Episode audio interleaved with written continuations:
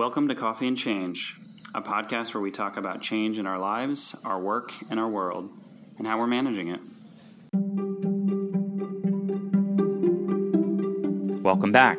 On this episode, I had the honor and pleasure of interviewing a friend of mine, Kevin Walling, who's the Vice President of Digital at Hamburger Gibson Creative. There, he helps deliver innovative messages for campaigns and candidates, causes, and institutions seeking to create meaningful change. Together, we talk about how candidates and campaigns reach constituents and citizens in different ways in what they call a four-screen world. Considered a campaign operative by training, Kevin has advanced progressive policies on Capitol Hill, in state legislatures, and on a local level for over a decade. This proved to be a timely conversation as Kevin and I talked about the power of digital, social media, and even Facebook and the effects on politics.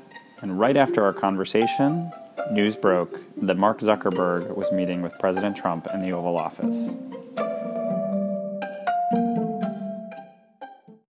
Yeah, Bill, it's great to be with you. My name is Kevin Walling. I serve in a few different capacities. I'm based here in Washington, D.C., I work as a consultant to political campaigns and progressive groups, really advising them on media strategy, both in terms of traditional kind of TV and radio, and I also head up our digital practice. And it's a firm called HG Creative.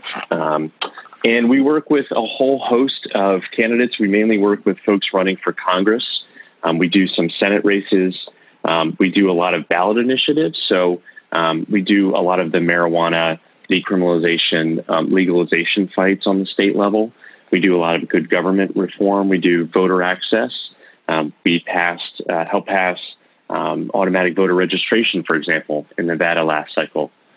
So we do a lot of work in this space. We work with a lot of progressive groups, unions. We're doing an effort right now with NARAL in their involvement in the Kentucky governor's race, for example. And we design and formulate communication strategies, mainly in TV, mainly in digital, to reach voters, persuade them, and turn them out. I also serve oftentimes as a commentator on television and on radio, most recently working with Fox News and Fox Business Channel, providing kind of a democratic perspective. I think a lot of folks and your listeners think they have a bias towards more conservative views, and I think that's well documented. And I think, with 8 million Americans who voted for Barack Obama that then voted for Donald Trump across the country, many of them are watching Fox and Fox Business. And I want to reach those folks as a Democrat and hopefully bring them back to our fold. So that's kind of a quick synopsis of what I do every day. That is a lot of stuff that you do, and certainly no small mission that you're taking on. Talk about purpose. I mean, you listed just a few initiatives and ballots, and I don't say this, too simply, but life-changing stuff. I mean, you're talking about voter registration, you're talking about legalization of cannabis, you're talking about, medical. When you think about these things, and as you were talking about them, I was kind of envisioning the old-fashioned sort of ballot and the initiatives and how people found out about this stuff. I would love to hear from you and your perspective of both your role and as someone who's been on the other side as a candidate. How is this changing? I mean, you think about digital and the power of connecting and the power of, we could talk about social media and all of that stuff, but how is digital changing the way that we educate, engage, and empower citizens and constituents from your standpoint? Yeah, Bill, it's a great question. And of course, it's changing week to week. It's interesting. There's new reporting right now out of Axios this week that's really highlighting the power of digital organizing when it comes to, for example, campaign finance and the way these campaigns have been fundraising over this last year. Numbers out this morning show that 2.4 million individual Americans have given online to a political campaign running for president on the Democratic side. That's huge. That's a 70% increase from where we were last cycle. So clearly, citizens are feeling really empowered with the state of this race on the presidential level. And we can drill down on the local level and local races and things like that. And you're right, I ran for office and served as a Democratic Party chair in Montgomery County, Maryland. But at least on the national scope, the national scale, we're seeing record involvement right now at this point when it comes to fundraising. Those 2.4 million Americans have donated close to $210 million thus far, and really are taking ownership, I think, of these campaigns in a way that we haven't seen before. Obviously, when you make a donation, you put your name on the line. I was with the former vice president last week in Houston for the debate. I don't work for the campaign. I'm a big believer in his and many folks that are running. And maybe we can talk about that as well. But he said something really poignant in a small kind of community gathering. He said, when you sign your name on a check or you make that donation, that's an investment in me and the shared beliefs that we have. So the fact that already 2.4 million Americans have done that at this point in the cycle, I think is really telling, I think, from where we are at politically right now. And the state of the Trump administration and the Trump campaign, they're also having, you know, record success online. 61% right now of the money that the Trump campaign has raised has been from these low-dollar donations, and they're pouring millions of dollars into acquisition and fundraising right now on Twitter and Facebook to get these folks involved. So I think the real story at this point in the narrative and in the arc of this political campaign is the financial success that all these candidates are having, which is really staggering. Of course, then, when you raise that money, you spend it on communication tools in a way that we haven't seen before. Most folks are suggesting that over $1 billion will be spent online in terms of voter outreach. That's separate from acquisition and fundraising. That's kind of reaching voters with a message and persuading them to turn out. They spent about $900 million in 2018. Half of that, you know, as you said before, you mentioned social media, was spent on Facebook. Interestingly enough, the industry is kind of lagging behind when it comes to reporting in real time. So we had no idea that, for example, the Trump campaign spent $70 million just on Facebook alone in 2016. That blew everyone out of the water. And I think was one of the reasons why he was successful, was that he was having this conversation with people on an individual level, meeting voters where they're at through social media. And we're now kind of adapting to that, I think, on the Democratic side.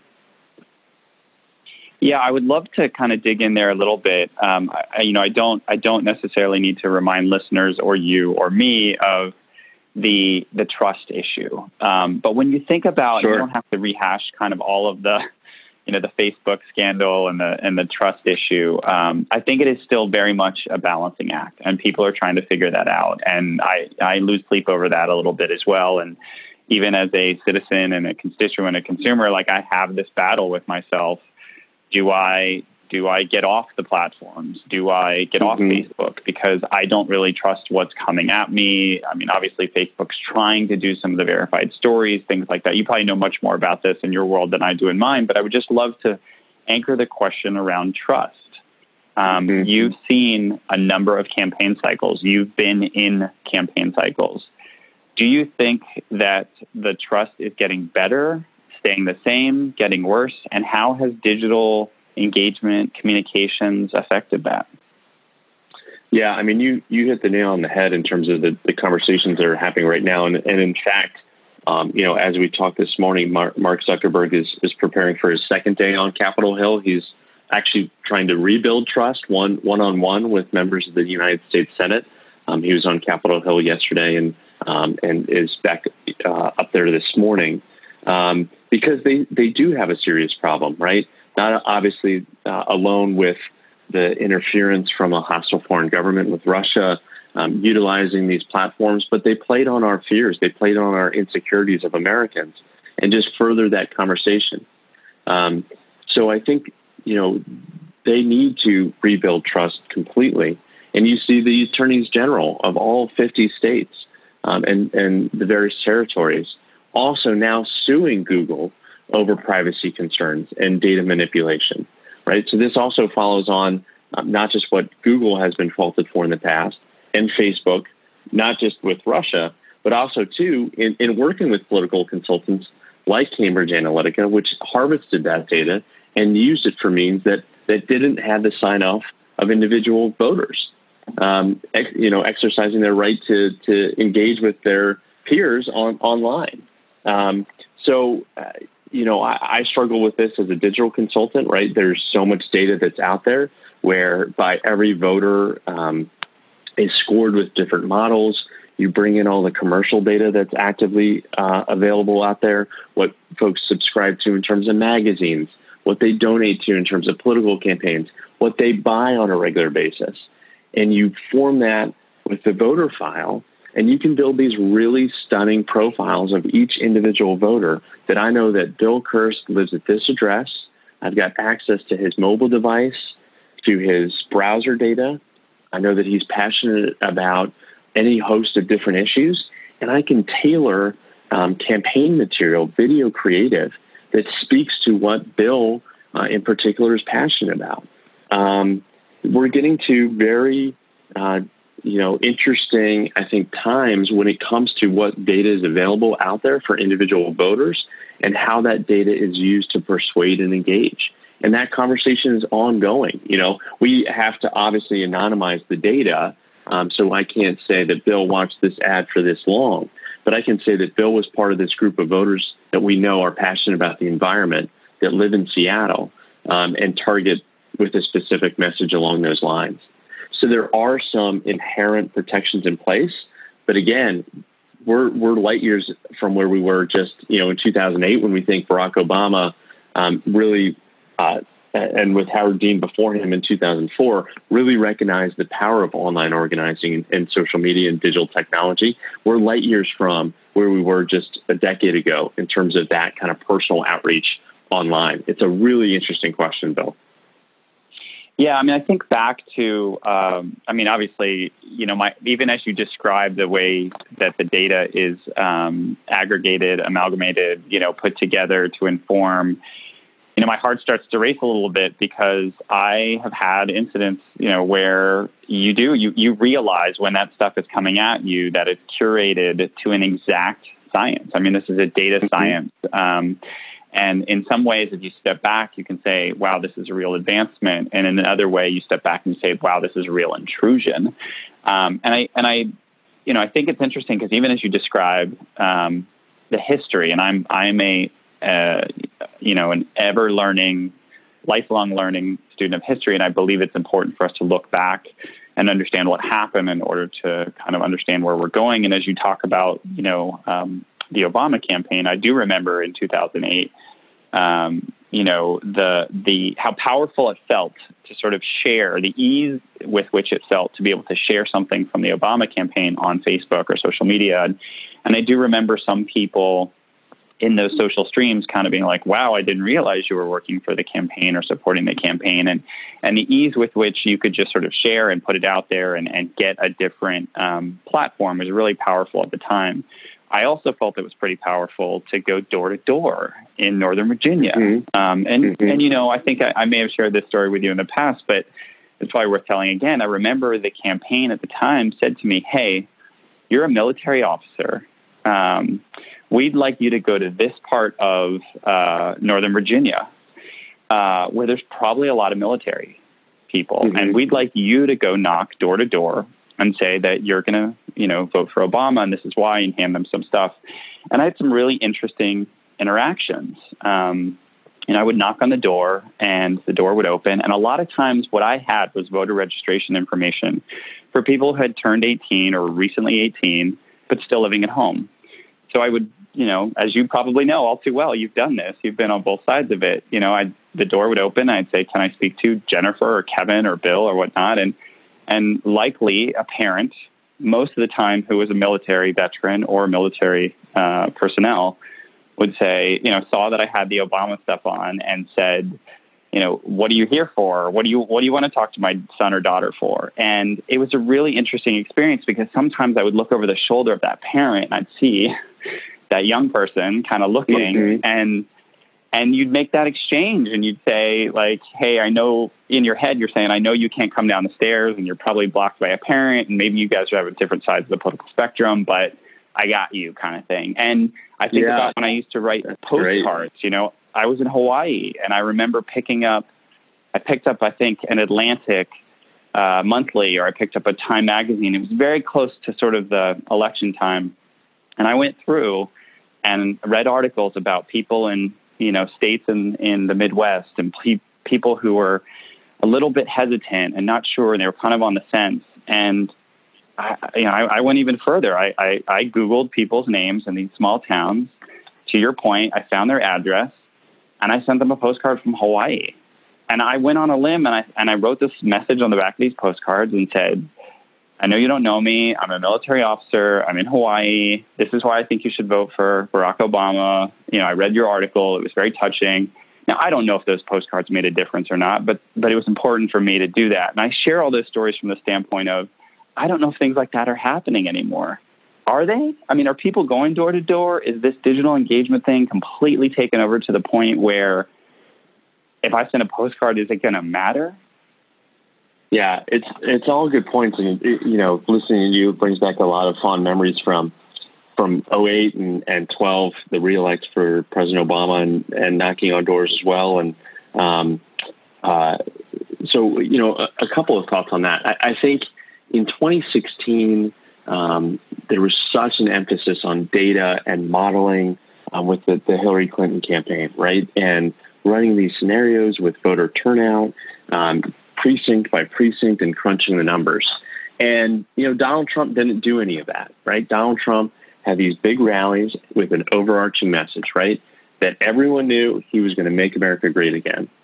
If you ask the average voter what Hillary Clinton's motto was or what she was going to do, you know, they probably couldn't tell you. You know, it was stronger together. It was experience. It was, you know, they had message tested so many different, I'm with her, she's with us, that there wasn't an overarching unifying message, unfortunately, right? And so much of an emphasis was put into tech, right? You had an entire floor in Brooklyn at the headquarters that was literally just running, you know, if it rains, you know, on election day in this precinct, you know, what are the numbers going to look like and stuff like that. And Donald Trump didn't do any of that, right? He went out there and he just gave these rallies. He said yes to every media interview. He had Fox News really fueling his rise, and so much donated media time, especially on CNN, even on MSNBC. Right. And I think what we need to do is return to that Obama model, right? That person to person. And I know, you know, you knocking on doors and being trained by the campaign to go do that. They didn't say, you know, I want you to go knock on that door and say, you know, Barack Obama will do X, Y, Z. They said, and I'm sure they taught you to do this, Bill, you go to that door and you tell that individual voter why you yourself are voting for Barack Obama. Tell a story about your life. Tell them your story. Why Exactly, which is something that, you know, a guy named Marshall Ganz really pioneered. He's a traditional kind of labor organizer out of Harvard that wasn't, you know, that kind of drilled home that message that, you know, you can say Barack Obama's going to pass health care. He's going to reinvest in the economy. He's going to, you know, save the auto industry. He's going to end Don't Ask, Don't Tell. You know, no, you go to that door and you say, you know, my mom just lost a job, you know, because she works, you know, in the automobile industry, right? That saved our family. I was raised, you know, with that kind of support, and that's gone now. And Barack Obama is going to do X, Y, Z to help that. And that's why I'm supporting him. And I think we need to go back to the time of storytelling, right? For better or for worse, Donald Trump is a storyteller, right? He knows how to manipulate the media. He knows how to create a narrative. And somewhere along the line, we've lost that as Democrats. And we need to regain that same mentality when it comes to why Barack Obama was so successful. It's all about that personal interaction and that compelling story that's individual to you. Now, I think social media can have a play for that, right? And it's a great outlet for folks to tell their own story. But again, it's that personal contact that I think we need to return to if we're going to be successful in 2020. Yeah, I certainly agree. And I think it's interesting how much what we're experiencing in the corporate world and in the nonprofit world and in the campaign world is actually kind of the same challenge. So you know, I have the opportunity to work with a lot of corporations, and they're all going through digital transformation. It's kind of capital D, capital T, right? Like, in order for us to survive, in order for us to be disruptive and attract new customers and consumers, we got to do this digital transformation. And the interesting thing, Kevin, as you're describing it, is the thing they're lacking and the thing they're suffering is storytelling. Everybody jumps on board with the technology. Everybody jumps on board with the benefits, the value, the return to investors, you know, return on investment. And we get lost in all that. And then people kind of sit there and they say, hang on a second. Like, tell me a story. Like, where are we going? Yeah, what are we going to learn? Like, who are we going to be at the end of this? And you can get in front of a group of people. I mean, that's essentially what the power of podcasting is, right? I listen to a lot of podcasts. And when you can get someone on a platform who can convey information to you in the way of telling a story, you just listen differently. I think it's just the human condition thing. And you retain it too, Bill. You retain that. You know, I can't tell you what, you know, Hillary Clinton's plans for the climate was, but I can tell you, you know, Barack Obama's narrative, right? And growing up with a single mom, right, and that mom dying of a terrible disease that they didn't have insurance for. And that was the compelling reason as to why he prioritized healthcare reform so early on after helping rescue the economy. I can tell you that story. I can't tell you emission standards that Secretary Clinton wanted to run on. Now, I was just with, you know, Secretary Clinton on Monday. I adore her. She should be the president of these United States, right? And she's a compelling candidate. But I think we get lost oftentimes in not telling that story.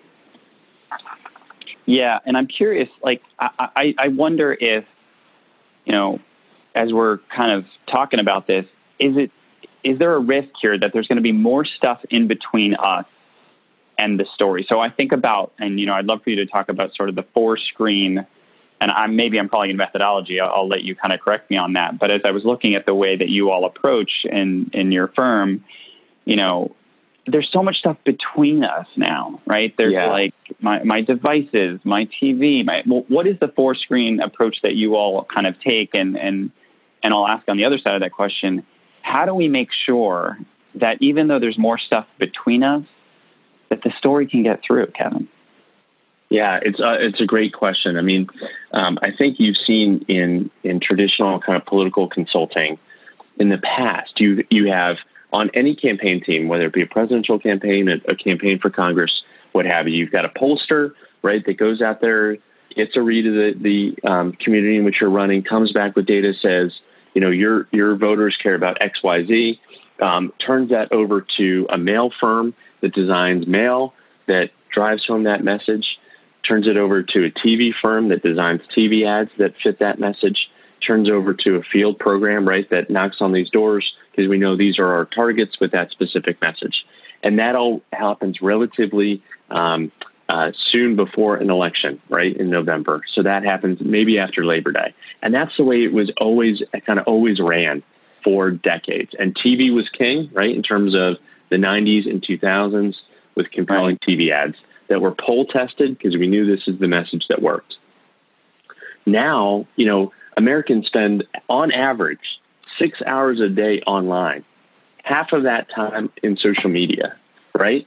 Companies, you know, we get so many cues from the corporate space in terms of politics. Half of their media spends are now online, right? About 10% of our media spends for political candidates are spent online, right? So corporate America is seeing that this conversation and the need to reach consumers is happening far much more online and digitally than in traditional TV and radio and mail.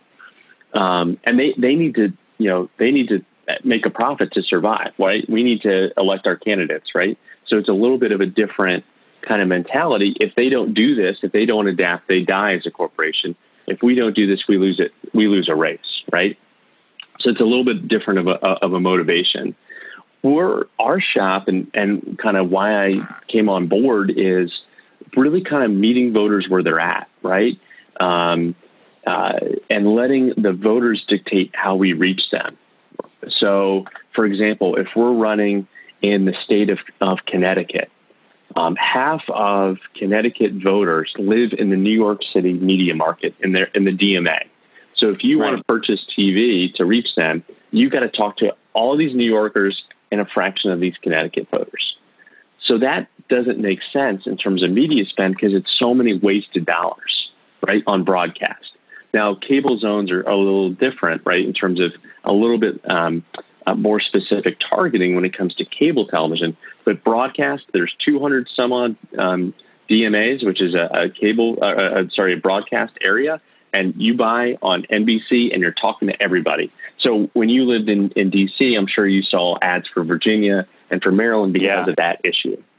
So digital allows us to connect one-on-one in a more cost-efficient way, so there's zero bleed when it comes to media spend, that we're spending 100% of our resources online to voters in a one-to-one match that we know we need to reach that can actually vote for our gal or our guy. So we approach any of our media spends working with a candidate or a cause on, you know, where these voters are at. Does it make sense to reach them on television? Does it make sense to reach them on programmatic radio, for example? Right? Are they on Spotify? Are they on Pandora? Does it make sense to them to reach them online when it comes to social media, or, you know, in their in-browser advertising or in-app advertising on their mobile devices? So aside from many, I think, firms in this space that, you know, have a preconceived notion of, all right, we're going to spend 60% on TV, we're going to spend 20% on mail, we're going to spend 10% on a field program and 10% online. We say, what are the voters that we need to reach to win? What's our win number? And how do we find those folks? And is it more cost effective to do cable with digital, with some radio? Is it more effective, like in Connecticut, to just do 100% digital because TV is so inefficient when it comes to broadcast? That's when we kind of have this four-screen world mentality. It's how do we incorporate TV, tablet, mobile device, and desktop, right? So where are these voters spending the majority of their time, and how can we reach and persuade them in a really compelling way? No, that's very helpful to kind of hear you break that down. And it makes me wonder at the same time, you know, when you're out there talking to people, and I love the fact that you said meet voters where they're at. I mean, that's definitely sort of a truism that rings to me, very similar in my world, right? I support people going through change, and my whole, you know, mantra is often meet people where they're at, which requires you to have some curiosity and some empathy, and you know, to really do the work before you go in and tell people or tell anyone, hey, you're going to change and you need to do this. It's probably the same for voters. So as you think about that aspect of meeting them where they're at, I'd love to hear your thoughts on how can voters, what can citizens do, constituents do, to sort of better empower themselves to kind of navigate this world a little better? Because I feel right now we're still a bit of a victim to some of the things we talked about before, and there's this trust, you know, quotient that's not there yet. But as you think about organizations like yours saying, we are doing it differently so we can meet voters where they're at, and candidates can meet voters where they're at. So what would be your advice to people like me who, granted, you know, have been very involved in the past, currently in a place of pause and reflect and disengage, and try and regain trust? But that happens like bite by bite, Kevin, for me. Like it's a, you know, it is hard and it takes time. So I would love to hear your thoughts in the sense of when you're out there on the road and you're talking to voters, or you're at the, you know, as you mentioned, you're at the debate and you've been at a couple, you know, events for former Vice President Biden and, you know, former Secretary Clinton. And what are the conversations you're having with people when they say, how do I do this? Like, you know, what are the things that they can do as voters and citizens to get more comfortable with the change that we know is happening, but we also know requires a different amount of trust? Yeah, it's, I mean, that's the question, right? And there's no easy solutions. I think it comes back to what you were telling me before about how passionate you were when you were serving in Hawaii about the 2008 election, right? And taking it upon yourself to do some research and to write those postcards and connect one-on-one, not even knowing if folks necessarily were going to see it, but knowing that this is what was driving you to engage and really feeling fulfilled in that process. I think we need to return to that. You know, I give the example of, you know, my aunt, who I love and adore. She's been a lifelong Republican her whole life. She lives in Pennsylvania, a key battleground state. And in the lead up to the midterms election, she's never voted Democrat. Now, she told me she would have voted for Joe Biden over Donald Trump had he run in 2016 and was the nominee. But I you know, took it upon myself to write her a long note, right, about why personally the midterms are so important to me, right, and why you know, my vote didn't matter. I live in Washington, D.C. We've got a delegate right to the House with no power, but she was in a split district that actually turned blue for the first time. She was in Madeline Dean's district, who was a first-time congresswoman serving in the suburbs of Philadelphia. She's an incredible woman. She served in Harrisburg in the state legislature before that. Now she's on judiciary, kind of leading the charge with providing oversight to this administration. I say that because I wrote my aunt a note. I didn't say, you know, we need to do X, Y, Z in terms of oversight. We've got to hold this administration accountable. I said why it was so important for me to have a Democratic House, right, as an openly gay person, right, worried about the future of what this president is doing when it comes to LGBT equality issues around education, voter access, discriminatory policies in the federal government, right? As a grandmother of a young woman herself that struggles with body issues, right? And seeing what this president does when it comes to women, right? And just the lack of decorum that we've seen and the fact that our kids are watching. And we've seen this transformation in our society because of the harm that this president has done. So I wrote this letter in hopes that she would, you know, take her one vote, right, in a really important district and change that. So she didn't tell me what, I think she came my way. I hope, because I'm going to help her move out of her house in a week and a half. So she better have done that. But again, it's that one personal contact, and you know, you yourself are struggling, as you say, with just the onslaught of news and the need to turn it out. And I think returning to that mentality that you had, you know, a decade ago when you're serving in Hawaii, right, and you're knocking on doors in Virginia, and the empowerment that you felt being passionate about a candidate or a cause, I think is what we need to return to. You know, Joe Biden says, you know, we're the United States. We got to pick ourselves off the ground, right? We know that, you know, there were 3 million more Americans, for example, that voted for Secretary Clinton than Donald Trump, right? We're the majority, right? It's Democrats. Yeah. There are far many more votes for senators of the Democratic Party when you total them up than the Republican Party. So right now, this country is ruled by minority rule, right? And when we have fair lines, right, when it comes to gerrymandering, when we have free and fair elections that aren't influenced by big money, we know that we can win, right? I was in a gun debate yesterday with Seb Gorka, who, you know, worked for the Trump administration. And they're, you know, saying all of the tried and true lines on their side to say why we can't do anything with regards to guns. But we know 90% of Americans, you know, favor background checks, 65%. Support an assault weapons ban. We're the majority when it comes to these issues. And it's just a matter of standing up and fighting. And it's that one-to-one contact that we do every day in terms of political consultants and making compelling ads that really show, don't tell. Like, that's our mentality when it comes to, you know, these ads that are compelling for candidates, right? I hate an ad where a candidate just stands up there for 30 seconds and tells people what they're going to do. No, show what you're going to do, right? Show what's in your background that makes you a compelling candidate and the best person to deliver on these issues. That's the mentality that we have when we create advertising, when it goes out to the masses. So that's a whole roundabout answer, I think, to your original positive you know, how can an individual person get involved during this kind of these really trying times in our society's history?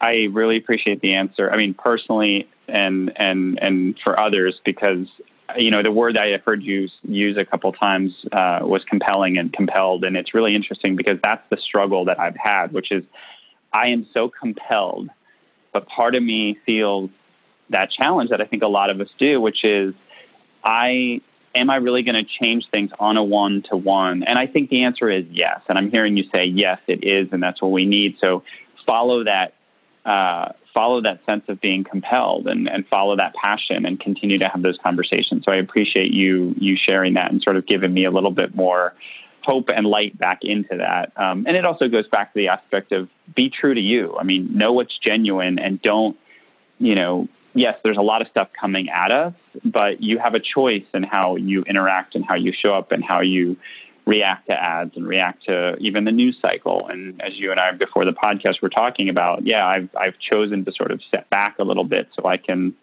do more reflection and, you know, recharge the batteries in a way to have those deeper conversations with people and not be in the noise, which I think is really important. As we get ready to wrap up here, I would love to ask you one more question, which I think is, which is a really interesting one. I've started to ask a few people, how do you achieve balance and rejuvenation? I mean, obviously, as you talked about, you're in a lot of areas of debate, discussion, influence. You know, you're on TV, you're on radio. These are all things that take an incredible amount of energy. How do you, as a leader, restore, rejuvenate, balance? Would just love to hear your perspective and some of your tips. Oh gosh. Well, I'm pretty unsuccessfully recently. So I something you said earlier, being a student of history. I mean, I love to read. That's kind of where I get centered. It helps me with debates, not just, you know, obviously reading the newspaper or trying to every morning, but also, you know, reading history, right? Because I think we oftentimes think because we're in the moment that this is the darkest time, right, for American society with Donald Trump as president and how divided we are as a country. And if you just read back our recent history, right, you know, with how difficult 1968 was, for example, right, just 50 years ago, yeah. With the fight for civil rights and the riots in the street and the, you know, the murder of Martin Luther King Jr. and the murder of Bobby Kennedy, and the, you know, 5 years previously, the murder of John F. Kennedy. You think as a country that, you know, we're in the darkest times because we're so in the moment, and being a student of history, I think, gives you some pause and helps to center that we've had really difficult times. We fought a civil war, right? In the past. And we've come out stronger, right? And there are divisions in our society, but be a bridge builder, right, is my mentality. That's why, as a Democrat, I go on, you know, Fox News. I don't write anyone off, right? No matter how sometimes negative and vile, you know, folks' mentalities and comments are. Now, you got to call people out when it's overt racism, homophobia, sexism, what have you.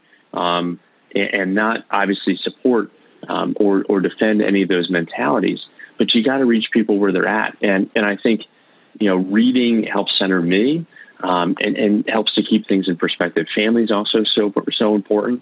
My mom is my best barometer, my best judge of character. I'll usually get, you know, when I'm on the way to the studio or something like that, the prompt of as to what we're talking about. And that particular TV interview, and I'll call her for her perspectives. And 80% of the time, I use her something she has said, just because I think she lives in Delaware. She's not super political, and I think that's how we need to reach people, right? Is how do we personalize it to their everyday lives as voters and as citizens?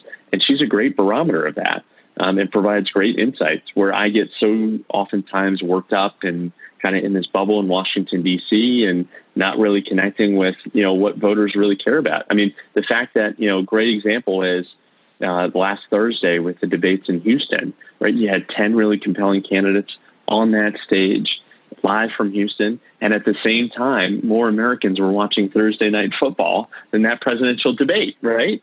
And we got to keep that in perspective, right? It's also very early in the process, but the vast majority of Americans will engage in politics, you know, around election time, but they care about their lives. They care about entertainment. They care about their kids, their families.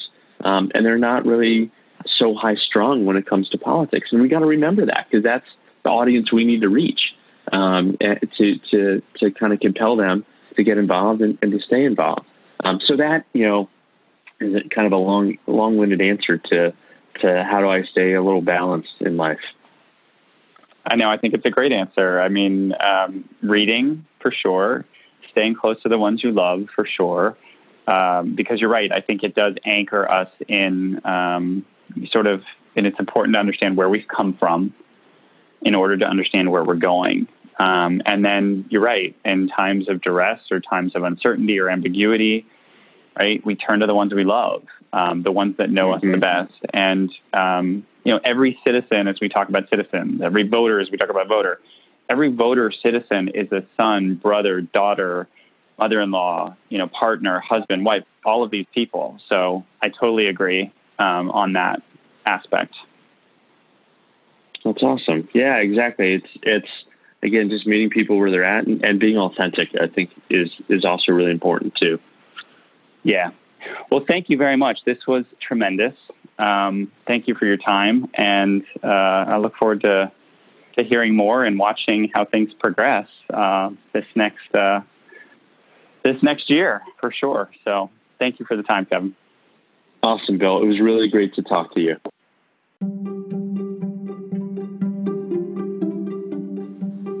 I hope you enjoyed that discussion with Kevin on a topic that was pretty timely.